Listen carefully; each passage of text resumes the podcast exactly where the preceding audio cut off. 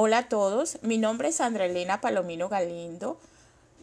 Voy a explicarles el punto número 5, estrategias para trabajar aspectos específicos de la condición social en la persona que padece la enfermedad crónica y en la red de apoyo que favorezcan el bienestar.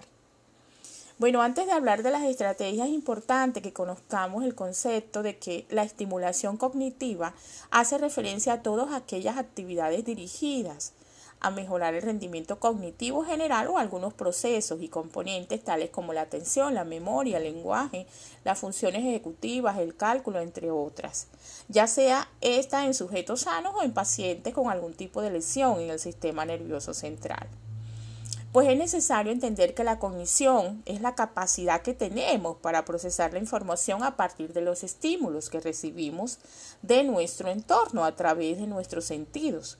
Esto nos permite procesar, interpretar, analizar, recordar la información de nuestro entorno social y nos permite comprender el comportamiento de los demás. De igual manera nos permite procesar la información que recibimos de las otras personas. Es allí donde podemos interpretar sus emociones, analizar a qué se debe su estado de ánimo, sus deseos, pensamientos, entre otros aspectos. Entonces, una de las estrategias fundamentales para trabajar esos aspectos específicos de la condición social es muy recomendable involucrar a la familia, porque la familia hace parte y es el núcleo central de la persona. Entonces, la familia tiene que ver con la red de apoyo, del paciente, con sus vínculos, es uno de sus vínculos más importantes en su proceso de recuperación y sería un factor supremamente relevante en su proceso de asimilación, de adaptación y mejoramiento de la calidad de vida. Otra cosa que tenemos que tener en cuenta también y otra estrategia es en cuanto a todas las actividades que el paciente realiza, su lugar de residencia, eh, las personas con las que se relaciona entre otros aspectos biopsicosociales que inciden en el bienestar, no solo físico, sino psicológico y social. Pues depende en cierta medida de lo donde él se adapte y de lo que él afronte.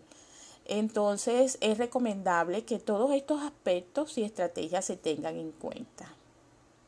Realmente todos estos resultados confirman los resultados que todo esto dé, la forma en que la familia trabaje con el paciente y, lo demás que se ha hablado, eh, pues todos estos resultados confirman en gran medida las ideas expuestas de la acción adaptativa del apoyo social y por tanto eh, nos permite afirmar por un lado, que la existencia de las redes de apoyo social constituyen un importante recurso de afrontamiento y que su disponibilidad, recepción y percepción se asocian con eh, una mejor adaptación a la enfermedad crónica.